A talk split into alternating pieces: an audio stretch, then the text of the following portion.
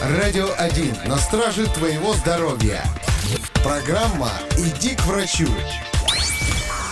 Привет, друг! Сегодня у нас с тобой будет медицинский ликбез. Поговорим об аспирине. Эта волшебная таблетка есть в аптечке каждого уважающего себя человека. Чуть что, принял ацетилсалициловую кислоту и болезнь как рукой сняла. Однако, недавно авторитетный телеканал сообщил, что принимать аспирин вредно для твоего здоровья. Что ж, давай не будем верить им на слово, а лучше спросим мнение специалиста. Эксперты на том самом телеканале решили запугать свою аудиторию. По их мнению, аспирин – это крайне опасное лекарство. Он, конечно, оказывает волшебное лечебное воздействие, но помимо положительного эффекта приводит к катастрофе. По мнению экспертов, из-за аспирина растет число раковых клеток, устойчивых к лекарственным средствам, а значит, в случае проявления онкологии вылечить ее будет крайне трудно. Звучит угрожающе, но вот в чем дело.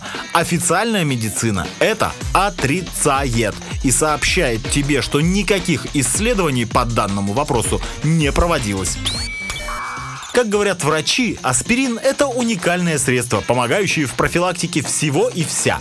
Он предупреждает инфаркты и инсульты, лечит многие болезни и даже оказывает профилактический эффект в борьбе с некоторыми раковыми заболеваниями.